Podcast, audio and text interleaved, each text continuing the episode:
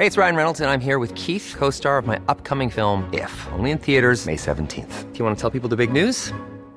All right, I'll do it. Sign up now and you'll get unlimited for $15 a month in six months of Paramount Plus Essential Plan on us. Mintmobile.com slash switch.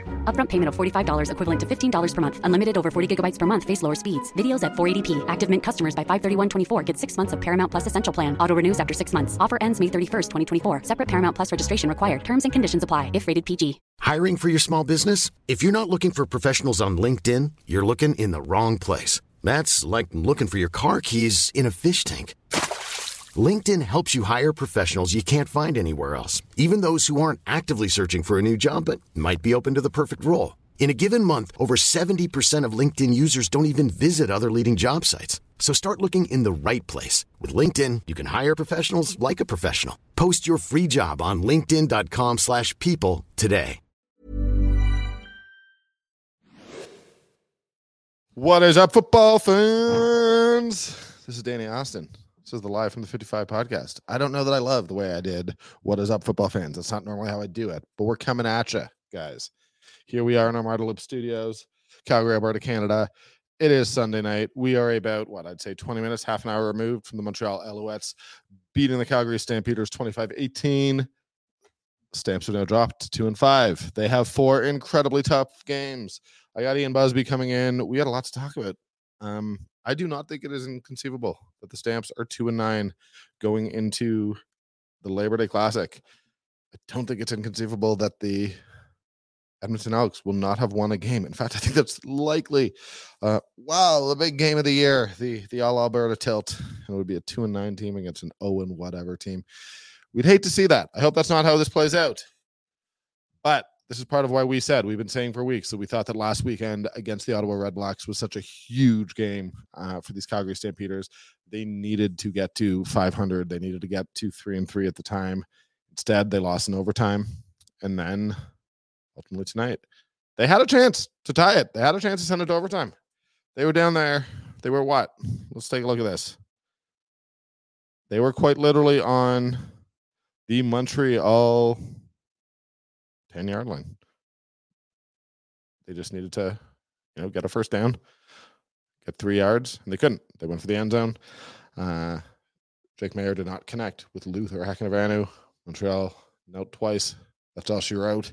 25 18. Um, just, I got to tell you, I watched this game with Ian Busby, with, uh, with my friend and yours, John Bender. Watched with a couple, you know, former stamps alumni. Um, watched with a lot of with, with a great little crowd. People were really excited, and it was an exciting game. And this has been the thing. I know fans are frustrated, but what Stamps have been in every single game. There is an argument that look how close they are every single game, but there's the counter argument, and I understand the frustration settling setting in right now. I hear it from everywhere. Believe me, my Twitter is a nightmare. I'm not looking forward. There are a bunch of people who just email me. Um, appreciate them guys. Keep hitting me up. I, I mean i can't do anything. Can't make any changes but um, there is frustration with this team. I will say my main takeaways from this game i thought that the defense was borderline excellent. Um, look the alouettes only scored one touchdown. It was a pick six. It was a jake Maier interception that they ran back into the end zone got the seven points. That ended up being the difference in this game. Otherwise what? Did both teams kick six field goals? Yeah.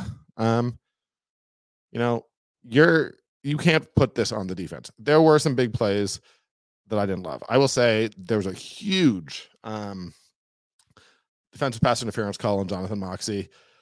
In my mind, the receiver's not catching that ball. I don't know why that is always called in this league. It's like any contact on the receiver, and we just automatically say it's DPI. I hate it. Um, I think it's honestly it's lazy refereeing and lazy officiating, but whatever. That's not what made the difference. That's not the difference maker in this game. Nor was the roughing the passer penalty on Mike Rose late in the fourth quarter. I did not like that call. If I'm being honest with you, I thought that there was a makeup call late in the fourth. The Stamps got a second shot at at ultimately tying this up. Uh, I didn't like that. Didn't particularly like that call. I just don't know. You're defensive lineman. You're trying to bust through your O lineman, and you hit the quarterback after the play. I don't think those are automatically for me roughing the passer. Uh, I know we're trying to protect our quarterbacks, and the quarterbacks around the league have been going down and getting hurt. Cody Fajardo certainly looked like he was playing uh, playing as damaged goods for much of the game today. But look, those penalties, although I will say, sorry, allow me to interrupt myself. Those penalties, you look at it and what? The Stamps had seven for 98. The Alouettes had five for 60 yards. I, I, I do think that there were a couple big moments where the Stamps took penalties they just couldn't take, and it, it really hurt them. Um, you know, there were weird penalties. There was what an illegal participation call on Tre Odoms-Dukes, which I honestly, this is why I like being in the stadium. This is why I like covering games live. I don't really understand what happened on that play. Um, but I, I'm not saying it was a bad call. It probably was the right call. I'm sure it was the right call. I'm not trying to say that. I'm just saying that penalties hurt the Samson. And then ultimately, look, I, I can't. What am I going to say? Um, I like Jake Maier. I have advocated again and again, and I will continue to advocate that with young quarterbacks, you know, there's a learning curve in this league. You have to be patient. You look around the CFL. I think it's typically not 25, 26 year old quarterbacks who are who are dominating. It hasn't been this year. Vernon Adams in his 30s. This is the point that Jeff uh, Hamilton made very early in our little run here at Live from the 55. You look at Zach Collaros. You look at Trevor Harris. You know these guys often can play into their late 30s, but they're not they're not finished products. And I feel bad for Jake. And no one wants me to feel bad for Jake. No one wants to hear oh, hey, give, you know, treat Jake like a human. You look at the stat line 24 or 44, completed 24 or 44 passes for 256 yards, zero touchdowns, two interceptions. It's not, it's not great. I'm not going to sit here and say it's great. Um, it ultimately, that pick six is the difference between, you know, winning and I guess tying. Um, we're going to overtime in this game. I understand people late in the game questioning some of some of where the ball went, particularly on that final drive after Tommy Lee Lewis had an amazing return to give them a chance. I get it. I understand it with why people are frustrated with Jake. I will continue to say, guys, who else? Who else are you going to go get? The Lions aren't trading to Dane, Dane Evans. Get used to it. This is Jake. We are have to watch him grow and progress, hopefully. And to be honest, I think that we've seen lots from Jake over his CFL career that suggests he is absolutely capable of doing it. I consider myself to be a fan of Jake Maier. I consider myself to be um, a believer of Jake Maier. It's not happening the way you want it to right now. Uh, these turnovers, look, it's the turnovers, it's the interceptions, and we saw it with Bo last year. Um, they're just too many, and they're and I I don't know what has to happen uh, for them to stop. I don't know if that's fully on Jake. I don't know if that's on the play calling. I don't know you know, there's some busted routes out there. Um, it's not working. And right now the stamps are two and five. Now, are we like games? The games aren't played on paper. Um, Toronto. Let's. I'm just gonna pull up the stamp schedule. Um, I know what it is for the most part. I believe it is Toronto, BC, Winnipeg, Toronto. Um, but I want to make sure I don't get any of those wrong. Um, Toronto, Calgary, next Friday. That's a huge game, obviously, against an undefeated opponent, the Grey Cup champion, Toronto Argonauts. Their head coach is your former quarterback coach. Their defensive coordinator is your former defensive line coach. They've got a receivers coach and Pete Costanza, former guest, friend of the pod, um, who's obviously here, Josh Bell.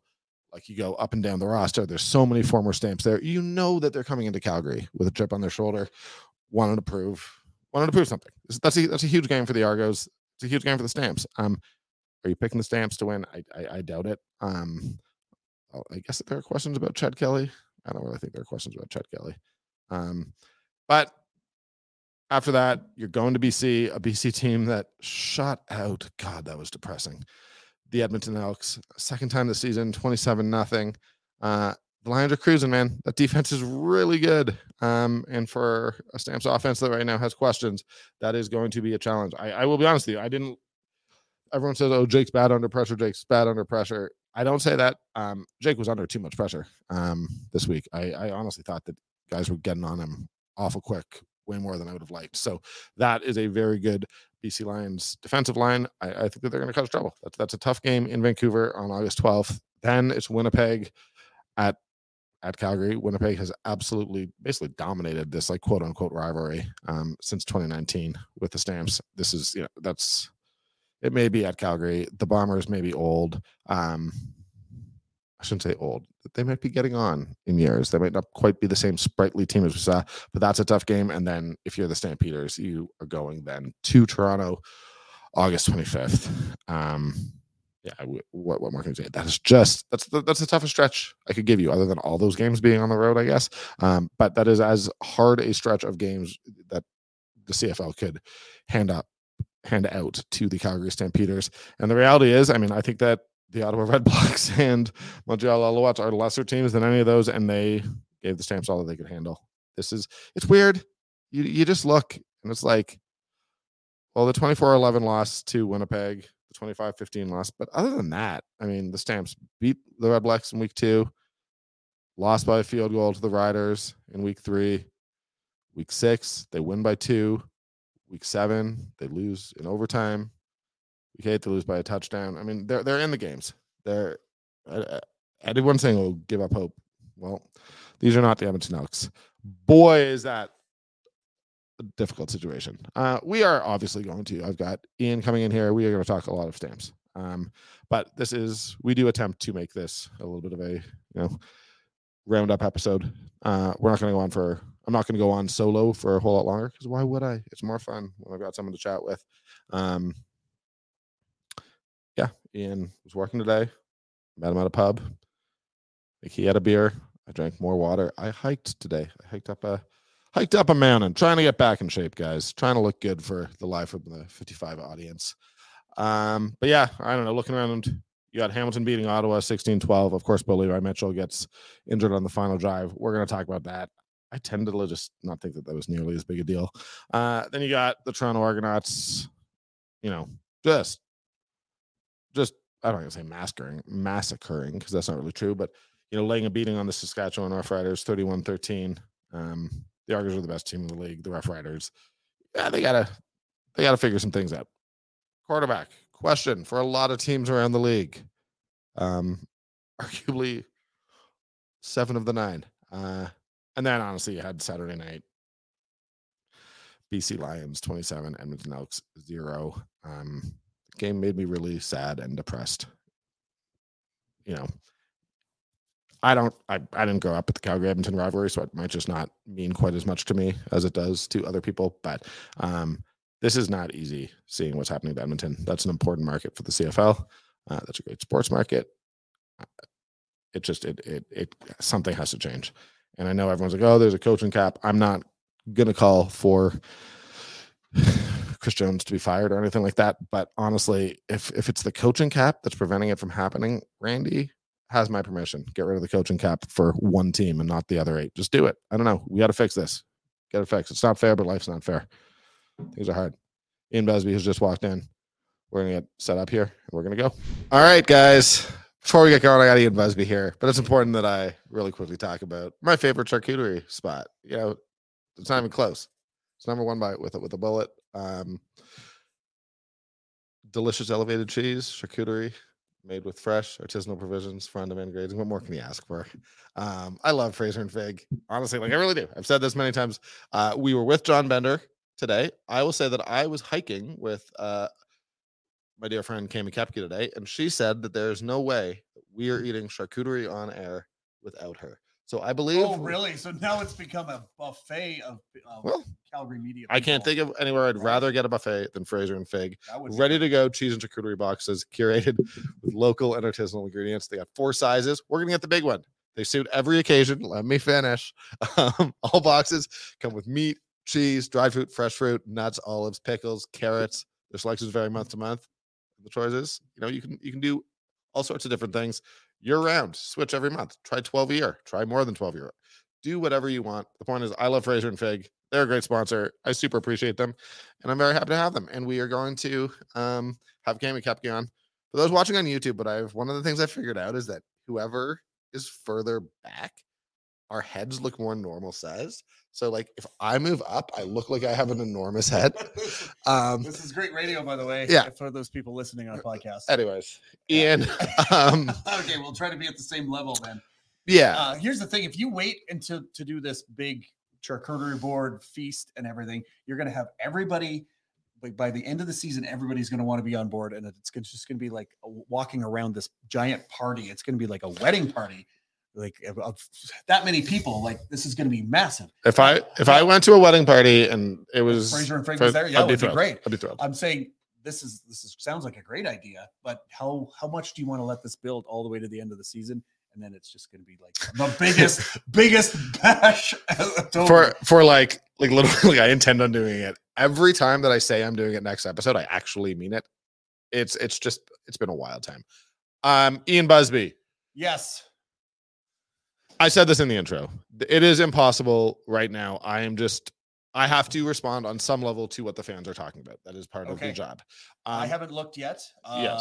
I know what we were talking about while watching this game. So uh, it's uh, Jake Maier, 24 of 44, 256 yards, zero touchdowns, two interceptions. I think there is more going on with this team than Jake Maier's performance.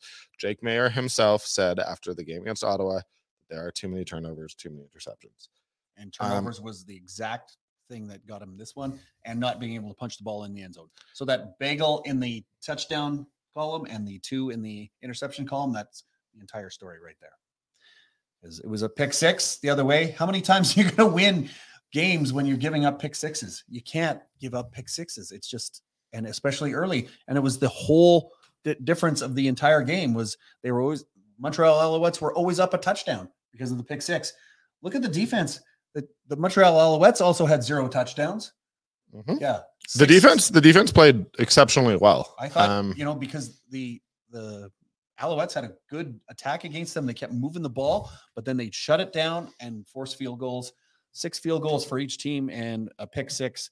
No offensive touchdowns, and uh, I mean, it's- the biggest part of this game. it's tough, and I don't think that this is how the coaches necessarily break down um, No, games when they when they come and look at it. It's just it is so hard to not look at look at this game and say, "Uh, well, these teams were nearly identical. Yeah. uh, and the only difference was those was those interceptions. Now, I will also say, uh, I'm repeating myself a little bit from what we said in the intro. I do think that seven penalties for 98 yards versus five for 60, and I Yeah. think that there were a number of those penalties when the Stamps got into um, enemy territory, yes, and it kind of took them out. and it felt like every penalty And killed was, drives. was a key penalty. Like Yeah. they extended drives on Montreal with were very questionable roughing the passer call on Mike Rose late in the game, and then That was given back though. That's my issue. It was like yeah, it was I, given back on the next drive, but it was again, it was just like it felt like a killer at the time. And then when you get into the like inside the 10 and take two penalties to put yourself in a second and very long to get to the end zone, that those were crushing penalties and just ones that you know, a, a team a third of the way into the season, more than a third of the way into the season, you got to start cleaning that stuff up and not allowing that to happen. So you can't yeah. when, when you're having a hard time scoring, you can't put yourself in a worse position just by making a mistake. Well, Like, and the- like substitution and that type of stuff. That's that's not Calgary Stampeders way very often. No. Um, and I, I that's why I'm, I'm bringing it up to say that this was not as simple as Jake Maier threw No. two interceptions, uh, one of which was a pick six, and it lost them the game. It, it is not as simple as that. Are do you you have watched? I to be honest, what's wild is I've, I've covered the Stampeders for for seven years. Uh, Mm. Started in 2016. Now, last year was sort of the start of the quarterback transition. So I, I did cover that. Uh, you, in your time covering the Stampeders, covered several, I do believe, right? I mean, Yeah. you you went for Well, you I can mean, go the- through it, but Like the only real transition that I was covering was well, from Burris to Drew Tate because when it was just a, a mess before that, and you know they they had the Dickenson era, two- 2000, 2000. He was coming back in 2003. He went to BC and didn't come back to Calgary.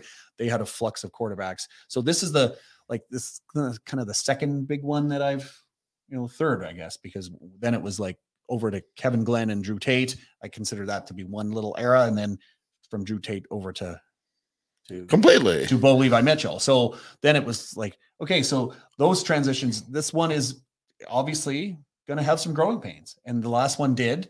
But what happened was Drew Tate came in and uh, was hurt a lot, and Kevin Glenn was the guy taking over. So it was not a, like a like a quick transition to a new player. And then the other one was Drew, Bo Levi Mitchell coming in, and we knew we've said this before on this podcast that that was just a, a meteoric rise. Like nobody else has had that type of start of career that Bo, Bo had. and nobody should be Well- held to that standard. But you're seeing like ups and downs, and you expect this with the young young quarterback, ups and downs. Um, just a couple of bad mistakes today, and I I just But it's my pertinent question because when you talk about Drew Tate, Drew Tate, that was not a a, a straight line when Drew No. Tate sort of took over from Henry Burris. It did not always go smoothly. Um, I mean, the team it was never very, actually went anywhere. it never actually went anywhere, but there was a there, there is an important distinction there that you brought up, which is that they had a veteran established CFL quarterback in Kevin Glenn waiting in the wings. Yes. Um, I people can email me, tweet me, say whatever they want. Um, Stamps don't have another option. No. Like I, no, uh, it it, was like- it's it's I I mean you can say oh I, I loved what Tommy Stevens did, 31 yard um Yeah, that run today. play, that was a great play. Uh, obviously when he was called on, he he got the yards he needed, but like we we haven't seen any indication that he can actually throw the ball. throw the ball. Um, and then you have, you know, a, a couple guys who are what two months into their into their CFL careers who none of us know know a Yeah. damn thing about. Dave Dickenson, I asked him. Um, I'm not saying that to be like, oh, you asked him, but I, but I did ask him Yeah. uh, at the end of last season. I said, hey, look, we all know Bo's leaving. Is it a priority to have a a veteran, proven CFL backup? And he said, of course. Now the problem is there Where, aren't where are you going to get those guys? Well, right? Yeah. those guys are starters now, Yeah. right? I mean, Nathan Rourke left, so Vernon Adams Jr. is the starter Yeah. in BC. They got Dane Evans. They're the only ones who actually managed to do it. Well, and the thing is, because they had been paying guys so much less, they could actually go out and I think they made the best offer for Dane Evans. I think that was what it came down to. Mhm. Yeah. Well, they also had to trade for him, which is what they did. So, But it's, I, it's, I, it's, a difference there, right? It's yes. yeah. Now I think that there would be nothing better for Jake Maier's development than to have yes. uh, A a, Kevin veteran, Glenn? Yeah. a, a Kevin Glenn help, like working in the room, doing all that. I, I am still a believer that Jake Maier is is ultimately the quarterback of the future of the Calgary Stampeders. Um, I, I genuinely believe that, and I think he is going through some growing pains and a tough stretch. And I just don't think that we are used to young quarterbacks anymore and having to give them time. Um, typically, like your average young quarterback, like you look at Dane Evans when he came in. Yeah. Dane Evans came in because he was forced in. So there was a little bit of, well, you're not the starter. So even when you make mistakes, we're yeah, gonna you're easier- not- It's easier to. you're filling in for Masoli. not worry about it. Exactly. Well, I'm talking like Dane Evans when he broke in and Yeah, uh, initially. Hamilton, yeah. Yes. Um, it was like, well, you're not Masoli, so mistakes are understandable. You're the backup. You're just being forced into playing. Typically, I I, I don't think that we've seen a lot of young quarterbacks in, in recent years succeed while thrown into the starting Yeah. starter position. Now, Chad Kelly, everyone yells at me that Chad Kelly's not young, even though, like, guys, I'm using it. Like, it's I'm using it because he's a first year starter. Like, I know he's not young. He's also an SEC quarterback. Um, like, I, I just think that ultimately, like, we are seeing the growing pains that come with with, with a young quarterback. And I think Jake would be the first to admit that he's not playing his best and he's not playing well enough for this team to win. But until honestly, there are people who just seem to delight right now in just saying Jake sucks, Jake sucks, Jake sucks. It's like, yeah, well, you're not offering a single Okay, alternative or so, a so this is what I was hearing back in 2005 when Henry Burris came in, and it was Henry Burris's kind of first real "you're the number one guy" season, and he had been in the like in the late 90s with Calgary. He goes to Saskatchewan. He starts for one year. He throws like 25 interceptions. Everybody says, "Oh yeah, he's got a lot of potential." Then he goes to the NFL for a couple of years. Comes back to Saskatchewan. He doesn't get the Nealon. They picked Nealon Greene. They didn't give him the starting job. They picked Nealon Greene instead of him. They he he signs with Calgary as a uh, free agent and comes in, and then then all year, all through to 2005, it was. Are we sure that Henry Burris has it? Are we sure that he's going to be the guy of the future? It was like, well, we don't know, but we everything is. It just feels like it's there. There's little things that show you that you have to have confidence. You have to have patience, and look what how that turned out, right? Mhm. So, but again, when a lot of these times, it's like when Dane Evans came in a couple of years ago, that team was solid top to bottom. That was a 15 win hmm. team, not by accident. The stamps are not solid top to bottom. right They are now. not solid top to bottom. And I think we can find all the flaws within this team. And you, it's evident when you're watching them play. There's just little things missing, and it's not all the quarterback. It's of course it's not all the quarterback, and I will say that to be honest, I like I- felt like Jake was under more pressure than he would have liked Oh, today. was, I thought, was- there was a lot of pressure tonight. yeah, I don't know that. I, I think that one of the criticisms of Jake is that people don't love the way he handles the pressure, and that is fine. But like honestly, guys, your average CFL quarterback, we're not going to love the way they handle pressure. Yeah. Um, like I love the way Patrick Mahomes handles pressure. Yeah, That's well. it. That's I love the way. To be fair, I love the way Zach Collaros handles pressure. Yeah. Um, in general, but I will say so. I'm. I want to just quickly like stick with the offense. I will say, um, man, Reggie Begelton, hell of a game. yes. Um, some absolutely incredible catches. I when, do. When they needed a big play, he was there for it. And it was a couple of times I looked at you and it was like, yeah, Bagel, go to Begelton on second and, and down, and you just needed the first down. Almost every time. I thought Yeah. Tre Odoms-Dukes was also. I mean, like I'm just. guy. I'm basically just looking saying, here's who's that. Yeah, they um, both had eight catches each. yeah. Like that's that's a lot of catches for uh, your inside guys, right? So, Yes. Um, the way they use the the run was a little strange, but it wasn't really working. So I think they got away from it. And then you said it. I mean, there was a play, like it was very late, and clearly the play was breaking apart. So Jake just kind of threw it off to Yeah. to Mills, and it looked. I thought they were going to lose yardage on that Yeah. play, I and mean, he just broke tackles to make make exactly. Um, And but here's the thing, like, and we were saying this during the game. Hey, it's Ryan Reynolds, and I'm here with Keith, co star of my upcoming film, If, only in theaters, May 17th. Do you want to tell people the big news? All right, I'll do it. Sign up now and you'll get unlimited for $15 a month in six months of Paramount Plus Essential Plan on us. Mintmobile.com slash switch. Upfront payment of $45 equivalent to $15 per month. Unlimited over 40 gigabytes per month. Face lower speeds. Videos at 480p. Active Mint customers by 531.24 get six months of Paramount Plus Essential Plan. Auto renews after six months. Offer ends May 31st, 2024. Separate Paramount Plus registration required. Terms and conditions apply if rated PG. I'm Sandra, and I'm just the professional your small business was looking for. But you didn't hire me because you didn't use LinkedIn jobs. LinkedIn has professionals you can't find anywhere else, including those who aren't actively looking for a new job but might be open to the perfect role, like me. In a given month, over 70% of LinkedIn users don't visit other leading job sites. So if you're not looking on LinkedIn, you'll miss out on great candidates like Sandra. Start hiring professionals like a professional. Post your free job on linkedin.com/people today. Hey there, it's Michelle Norris. I'm host of a podcast called Your Mama's Kitchen. When I travel, I'm usually looking for a way to find a taste of home when I'm not at home. And one of the things I love to do when I am at home is entertain. And Airbnb allows me to do that. When I was in California recently, I rented a house that had a great kitchen. And when we were sitting around the table, we're all thinking, we're in someone else's house. Someone could be in all of our homes as well. If you have a home, but you're not always at home, you have an Airbnb. Your home might be worth more than you think. Find out how much at airbnb.com/slash host.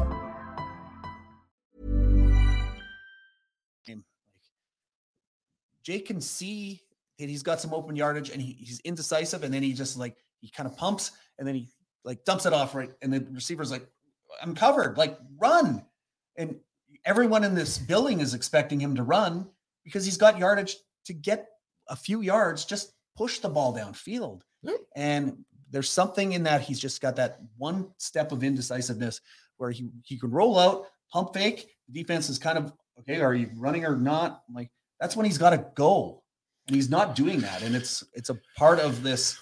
I think he wants to get his receivers the ball and let them make the plays, but he's got to just take the first down and Yeah. reset and go again. And it, it was frustrating to see him a couple of times. It happened, I, I would say, three times tonight. Where it was just no, you pointed out to me when we were pull, watching pull it it. down and run. Like just go. And and, all- and then on the next drive, Fajardo would do that. And you were like, this is the difference between you know a guy who's got a few more years on him. I will say that I'll completely opposite, a little bit, I guess, alternative. On that last drive, and I, I don't come in here and question play calling because coaches are smart. Every football coach is smarter about football than me. So I, I honestly like you'll never hear me do it.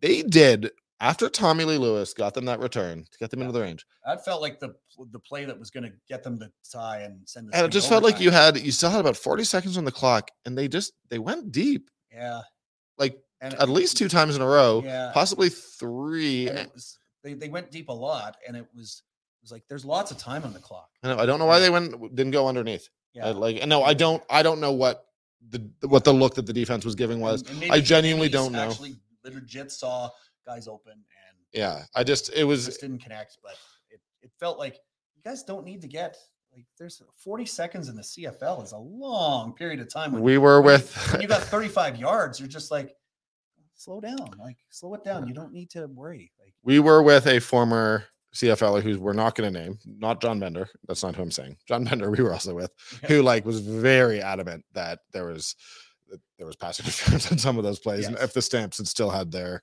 um had their challenge, they they would have used it. However, had the Stamps still had their challenge, they likely would have used it on the Mike Rose roughing the Yes. passer play earlier. Um, okay, I want to again because I, I think it's important that we not just talk Stamps. It's very funny.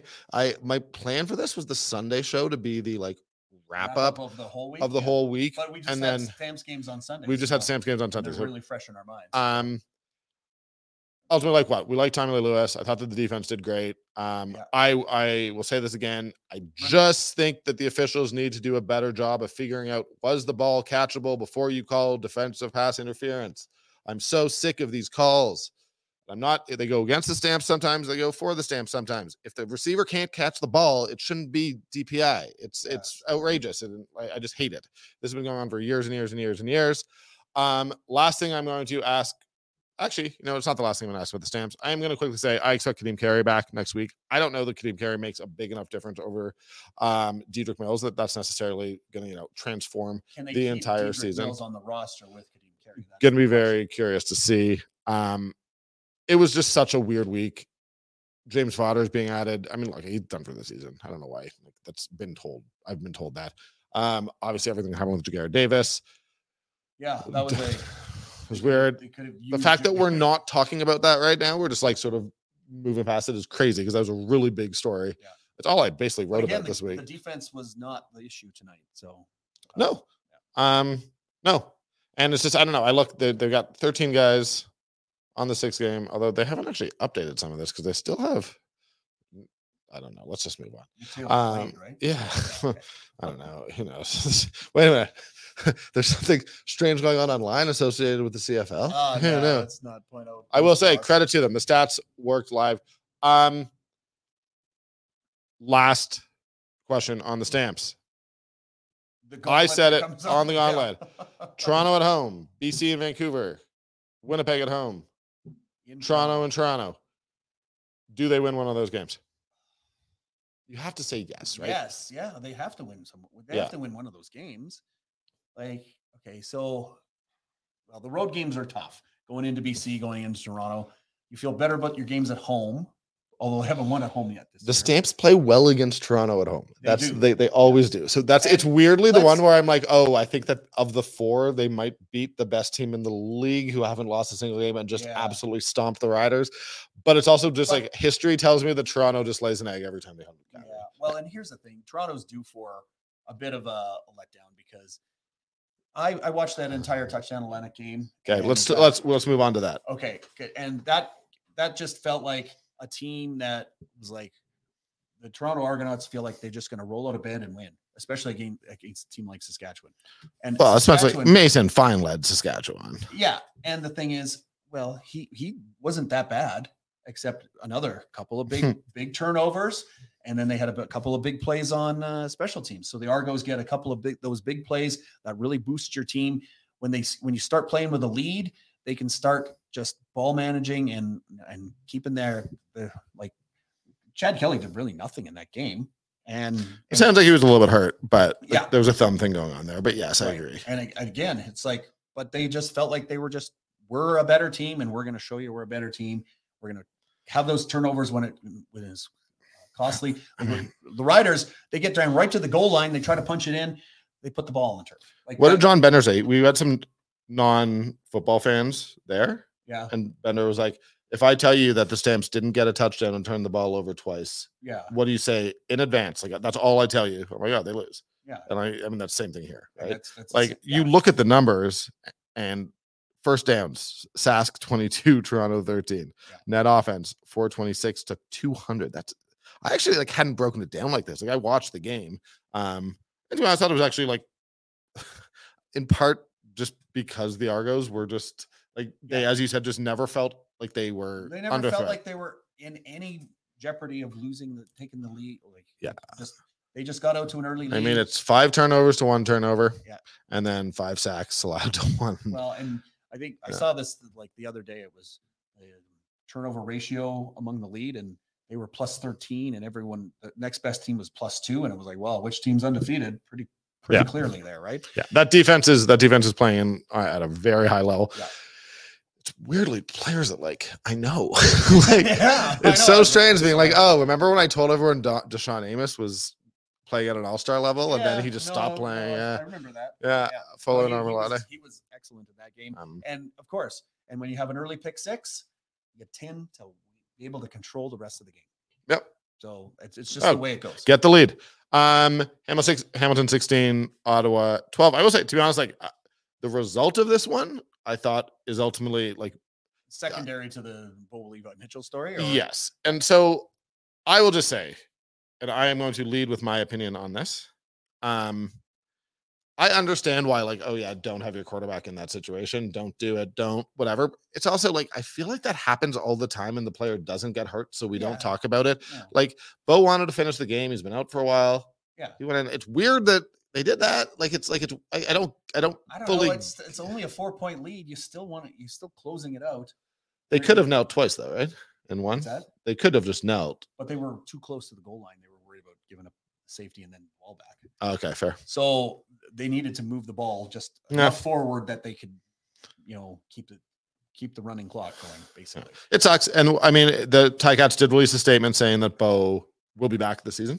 Like it's yeah, a, he- uh, he's got a broken lower part of his leg. It shouldn't be something that's long term, but man, he's been through so much now. Like he's he's had now how many broken legs is this? it's impossible to not imagine him retiring after this I, season. I right? Can't, Like I can't imagine that he wants to keep doing this. No. Like uh, I wouldn't want to keep doing this. Like, and it's it's none of it's his fault. It's just Yeah. It's just what happens. It's I mean, he football, also so- what five interceptions? yeah. Uh, wasn't yeah, he- Here's the thing: they uh, have five interceptions and lose their starting quarterback, and they win the game. that's the thing. That's their defense was Ev- excellent too. so- Everything that we said about about both Calgary yeah, and Saskatchewan, I was like, well, there are exceptions to those rules. so. There is, Um, yes. but yeah, obviously, look, I have a relationship with Bo. You know, dates back many years. Um, not as not as close as I am with some of the other guys, but um, sucks to see, man. I was really Yeah. hoping that he would kind of get a redemption year. Uh, Uh, I'm not I saying was- it's I done. was- I thought it was. It, I thought it was in the cards, and the way that they were, like they, they pick him up. They've hosted in the Grey Cup. It just felt like Hamilton going back. They lost the Grey Cup at home two years ago in overtime. It just felt like eh, the storyline. it is written, The storyline was too perfect for us, is what it was. Yeah. and it just didn't turn out that way. Finally, we're speeding through them. But I partially wanted to get to this game um, because the BC don't Lions beat the Edmonton. Elks 27 0. I actually am saying this seriously. And like, okay, I am not calling for Chris Jones. I asked John Bender, I asked you. I am Yeah. sincerely saying this. It would not be fair for the league to say, when you when you fire coaches Yeah, they are their salaries are go against the coaching cap. Yeah. So it, it basically is discouraging that from happening. yes. It basically has handcuffed the Elks. So they have not won a game this season. They haven't won a home game in I don't have the stats in front of me. It doesn't matter anymore. It's two, it's, a professional. It's 21 yes. games. It's the longest. in Um, which is what I thought it was. I just didn't want to get it wrong. I was like, better just to acknowledge that I don't have it. I've hiked a mountain. I've watched a football game. I've written a story. I'm I'm now recording a podcast. It's been a long day. Um, honestly, I am not calling for him to be fired, but like if it if that rule, that stupid coaching stat Yeah, cap is handcap handy handcuffing them to the point where this absolute travesty of a season, It's- in my opinion, and I I have more to say on this, but this is honestly, just let them do it and not have it count against the cap. No other team gets to do it. Edmonton does it, but like Well- we are literally so worried about that that Edmonton, you're the exception to the rule. Sorry, I wouldn't mind that. Now, if you don't want to fire Chris Jones, I'm not saying fire him. What I'm saying is that it was utterly inexcusable for him to keep rolling Taylor Cornelius out there. Getting sacked, he looked like a defeated man. He looked like a broken quarterback. And you know, I was on 770, and Jock Wilson played this clip of of Chris Jones saying we, we have to turn over every leaf. We have to figure out what's going on. I was like, well, you're not doing that, are you? no, you? your number one problem is your quarterback. and you have two other quarterbacks on the sideline there, and you chose not to play them. You chose to let this guy just go out and get absolutely have a guy that you crucified. traded up into the first round. Didn't they trade up to that pick, or they used their first round selection He on looked a good last year. and he and they haven't played him. They haven't put him on the field for anything, and it makes no sense. But so the, the coaching thing, the, the the Elks came in handcuffed anyway because they had fired their previous coach, so he was hiring a bare bones staff, and so Chris Jones is doing three jobs because he can't hire more people because of this coaching. You don't have to change the rule. Just No. ignore the rule. Yeah, Just and what- it may not be Chris Jones. It may literally be saying, "Hey, if there's any old money yeah. that's being left, Just it's it's off. You can hire hire better people. Yeah, cut I- off the the money they still owed to uh, their Yeah. last coach, and Just fix Jaime, it. Jaime Elizondo, that's what his name is. And I get that, like a bunch of other teams might be kind of mad about that. Yeah, I'm like, I'm not actually even Uh, proposing that I think it is a realistic solution. But what I'm saying is that we are at the end with the Edmonton Elks. This is this is whatever rock bottom is. They've blasted through. They're in the magma of the earth. They are literally, they are so awful. They got shut out by the same team twice. That can't happen. They didn't get into in the red zone. 20 minutes of football, you can't get one point in the CFL, and you you come out in front of your home fans and don't get a single point. Like it's just it's mind boggling. And the players look like absolutely just just dejected. I Yeah. feel awful for them. I feel awful for Taylor Cornelius. yeah. I am so like I'm not actually.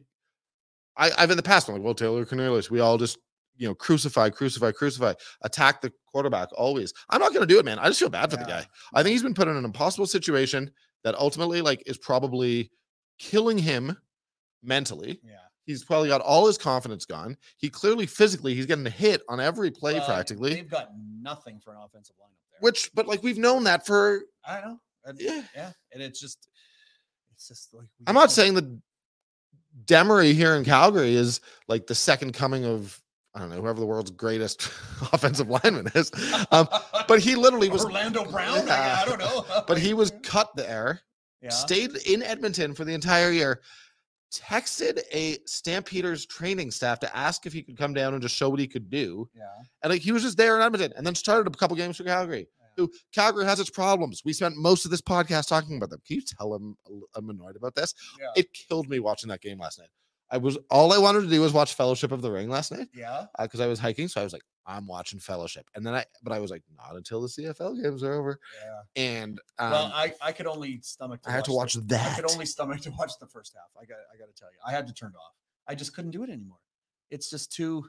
It's it's it's sad. This is this is the Edmonton football franchise name change. Regardless, has been a storied history of winning and in the house that Hugh Campbell built, yes, and the house that Hugh And- Campbell and well, built, here and that's the funny thing. It's and it's Rick Campbell. it's, it's Rick Campbell in there going in there and setting this record. But I mean, Rick Campbell's paid to win football games, and that's what he's doing. And I, it felt like that they weren't even they weren't even trying to they weren't trying to run up the score. They weren't trying doing anything. They were like, this is kind of embarrassing, and we're just gonna like run this down. And you can tell they the fact that they ran the ball 23 times. Yeah. I was like, no, we're just gonna run the ball. Yeah, that's how it's Yeah. gonna go. It was embarrassing, and it it stinks, and it stinks for this league. Yeah. And um, I don't know. Like the weird thing about it is, someone said to me today, like, "Oh yeah, you know the fans are pissed," and I'm like, "The fans aren't pissed anymore, man. No, they've they've The given fan- up. They just yeah, the like, fans they're- they're defeated. The fans are apath- apathetic. Yeah, Like the fans and are. That's the last thing you want. Like, Huh. you, you don't want apathy. You I don't know how you come mad. back from that as a organization. Like, how do you rebuild the trust with those fans who have said, "Well, we spent all this money and you put a terrible product that embarrasses me as an Edmontonian." I like. How do you rebuild that trust? I mean, say what you want about the Stampeders, and I know fans. I'm, I'm avoiding opening TweetDeck on air because, like, man, are people gonna be mad at me? The best part today, uh, today, I don't know if you saw it. Uh, you probably wouldn't have because you were I was- not was- sitting on your computer. I was like, I had water and was yes, literally doing this. Um, I but I at one point tweeted like on the second to last drive, a bunch of people just randomly wrote me about Drake, and I was and I just wrote like not back to them, but I tweeted I was like, it's like some of you only watch the quarterback. Like, move on, guys. It- And then it the next play, he threw an interception, and I was like, I was like, know, yeah, my timing. Yeah, uh, it is. It I- is hard to watch the whole field when you're watching on television. I can tell you that. That's one of the things that I when I first started going to games in stadium and covering games, and was like, no, no, I can see the whole field. Maybe I should just like expand my peripheral vision and see the whole field and try to envision what the play is going on instead of you know you kind of when you fans go to the stadium sometimes they just watch what the quarterback is doing because that's what they see on TV and that's how they're conditioned to watch a football game whereas once you start to expand your your vision you don't want to watch on TV anymore. I hate watching on television. I'd rather be in stadium obviously. Can't do it all the time. Obviously when they're in Montreal you can't do it anymore. You used to do all 18 games but I'm miserable about it. yes. Tell us about it. Yeah. The the worst football team that i've ever covered was the 4 and 14 2004 stampeders. They won four games. That's crazy to think about. That literally they were starting the owner's son. That was uh, 2003 Okay. but in 2004 they were starting just a new guy every week. Like i think four different guys started court at the quarterback. It started with marcus crandell and it was tommy jones and then a couple other people i can't remember. And then at the end of the year it was khari jones because they made a big trade to get khari jones. That didn't pan out obviously. But hmm.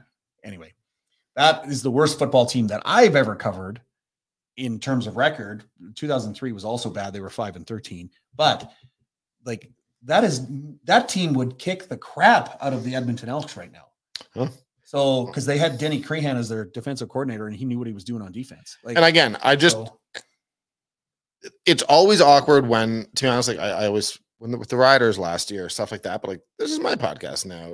You're my regular guest. You know, you're you're a part of this. We are two guys who live in Calgary. yeah. So like I swear on my life, like I'm taking no pleasure from this. Like this is not a couple Calgary guys beating. I like I want Victor Cui, like who I genuinely think has cool new ideas. I don't think all of them are gonna work, no, but like but I, I he's trying. he's, trying, and then he's being and- handed this, and and you can't sell a turd.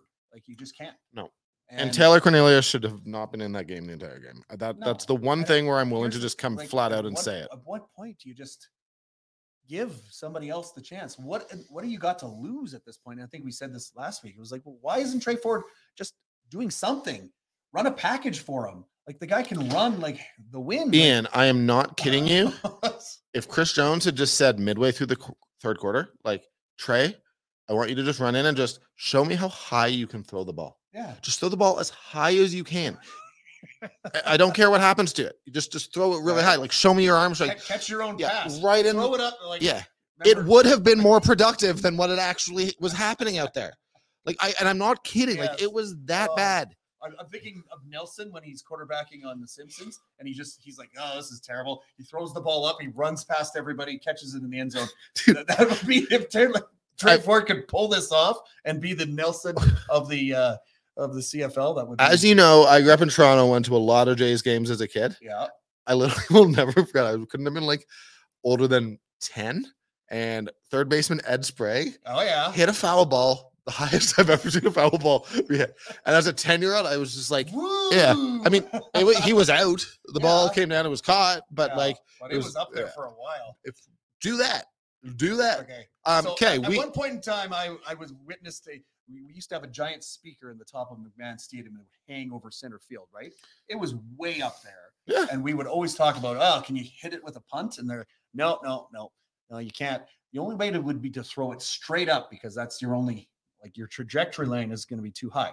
So they so they were just trying to like sit like this was a competition with a former coach of the Stampeders who was a former quarterback who's like they're throwing it straight up at the speaker. He got within probably about 10 feet.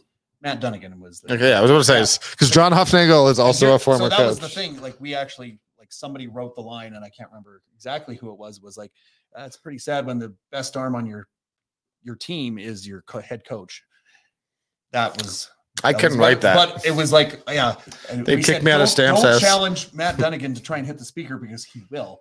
And they actually, rumor was Michael Bishop. yeah, Stamps, I remember Michael CF Bishop. Yeah, fans from long ago will know he had a gun for an arm. There was a rumor that he hit one and hit it in practice, and nobody has ever been able to prove that. Interesting. Um, okay. I think we're note, yeah. No, that does. I honestly like, hey, tell me old stories about guys doing cool stuff. Oh Uh, man, it was Uh, I got real I heated get- about the Elks. Yeah. Um, I, I, I I used to love watching Brad Sinopoli in practice. He would stand on the other 35 yard line and they would ring it off the crossbar in the opposite end zone. It was Um, unbelievable to watch. um, you have 30 seconds to tell me why the BC Lions against Winnipeg Blue Bombers is not the best game of the week in a week that involves the Argos and Uh, Stampeders, Alouettes and Ticats, Redblacks Riders. No, there's no argument. I'm not actually going to make you do that. Of course, the best game of this week Yeah, that's the- is BC at Winnipeg. like we're, we're Um, looking at the like this is a West Final pure preview, right? Yeah. Okay, unless something drastic happens, this is our West Final, and you're gonna feel like whatever that team is gonna have like a, Winnipeg is going to come is going to feel like they have something to prove right now. yes. Um, when that's that's at home for Winnipeg too. Yeah. So second time, like that bad taste is still gonna be in the Oh, yeah. I mean, if the Lions go in and beat the Bombers at home, for that second time, yeah, that after shutting out the sends Elks for a second time, that's like a ding dong the witch is dead type Yeah, of scenario. it's, uh, that's it's not and- really. and- I don't well, actually. I like. well, they I like saying things that overstate how dumb the Bombers are, even Yeah, though I don't just believe it. don't promise to eat something if something happens. So because I know you always do that. Done that once. Um, okay. Anyways, wanted to eat a hat or what? that's a great game. Toronto Calgary, for obvious reasons we've discussed, I think is has a lot of intrigue, and I wouldn't. like, Montreal, I'm not Ham- counting out the stamps. Montreal Hamilton ultimately like, hey, hey man, Montreal's back in it. Hamilton showed they're not dead yet. Um, there's Now some they, now they're going to have to Yeah. move forward with this other quarterback. and I don't like I wouldn't So, I wouldn't pick between I, I wouldn't put the Riders above Ottawa. I'll tell you that. no. I wouldn't put Ottawa that much higher. But like that's just kind of a middle of the pack game between two Yeah. teams that have But lots to prove thing, and are I improving. feel like all these games should be competitive. Yep.